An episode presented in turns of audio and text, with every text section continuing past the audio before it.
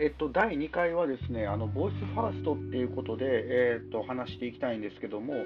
あのなかなか発信していく内容っていうのがあの見つかりませんよねっていう話ってあると思うんですけど、おすすめの方法っていうのが一つあります。あの何かを作り出そうって考えるんじゃなくて、日々したことっていうのを記録していくっていうことかなと思います。あの創作するんじゃなくて記録していく。これはボイスファーストっていうのにもちょっとつながってくるかなと思うんですけども、あの YouTube の方でも次に来るよねって言われてるトレンドっていうのがビデオブログって言われてますね。なので、何かこう、学びを得たなっていうことがあったら、とりあえず記録して世に放ってみる。創作ではなく記録っていうことが、えっと、第2回に取り上げたいなと思ったことになります。